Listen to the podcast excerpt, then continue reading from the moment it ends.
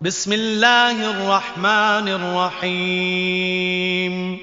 أبرميت ديان ويت أسم سم كرنان ويت الله جي نامين والشمس وضحاها والقمر إذا تلاها والنهار إذا جلاها والليل إذا يغشاها والسماء وما بناها والأرض وما طحاها ونفس وما سواها فألهمها فجورها وتقواها قد أفلح من زكاها وقد خاب من دساها සූර්යයා මත හා එහි ආලෝකය මත දිවරමින් තවද එහි එනම් සූර්යා පසු පස පැමිණෙන සඳ මත දිවරමින්.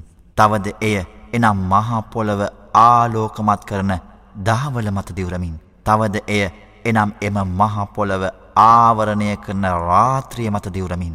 තවද අහස හා එය නිර්මාණය කළ ඥානය මත දිවරමින්. තවද මිහිතලය හා ඒ සමතලා කළ ඥානය මත දිවරමින්. තවද ආත්මය මත දිවරමින්.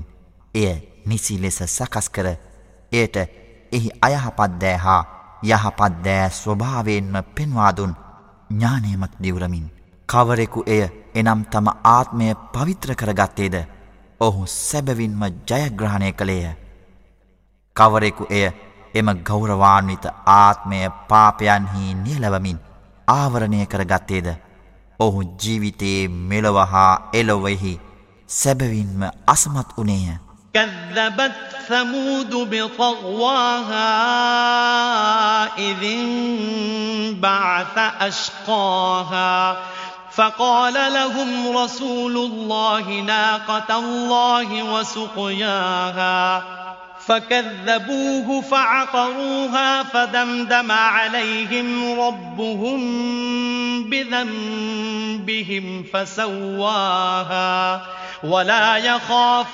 عقباها සමුජ්ජනයා අපරාධ කිරීමෙහි සීමාව ඉක්මවා ගිය හේයින් Tamanගේ දූතයාණන් වන සාලිහ්තුමා හා ඔහුගේ සාධක අසත්‍යයයි තරයේ ප්‍රකාශ කළේය. එහි මහත් අභාග්‍යවන්තයා ඉදිරිපත් වූ විට අල්لهගේ ඔටු දෙන ගැනද උගේ පානය පිළිබඳවද අවවාදයෙන් සිටින්නැයි ඔවුන් හට අල්لهගේ ධර්මදූතයානෝ පැවසූහ. එහෙත් ඔවුහු එතුමානන්ව ප්‍රතික්ෂේප කරමින් එය එනම් එම ඔටුවා ඝාතනය කළෝය. එවිගස ඔවුන්ගේ එම පාප ක්‍රියාව හේතුවෙන් ඔවුන්ගේ පරමාධිපතියානන් ඔවුන් සමූල ඝාතනය කළේය. ඔවුනට කිසිම තරාතිරමකින් තොරව සමානව දඩුවම් කළේය. එහි එනම් එම දඩුවමෙහි ප්‍රතිඵලය පිළිබඳව ඔහු එනම් අල්له බියනොවේ.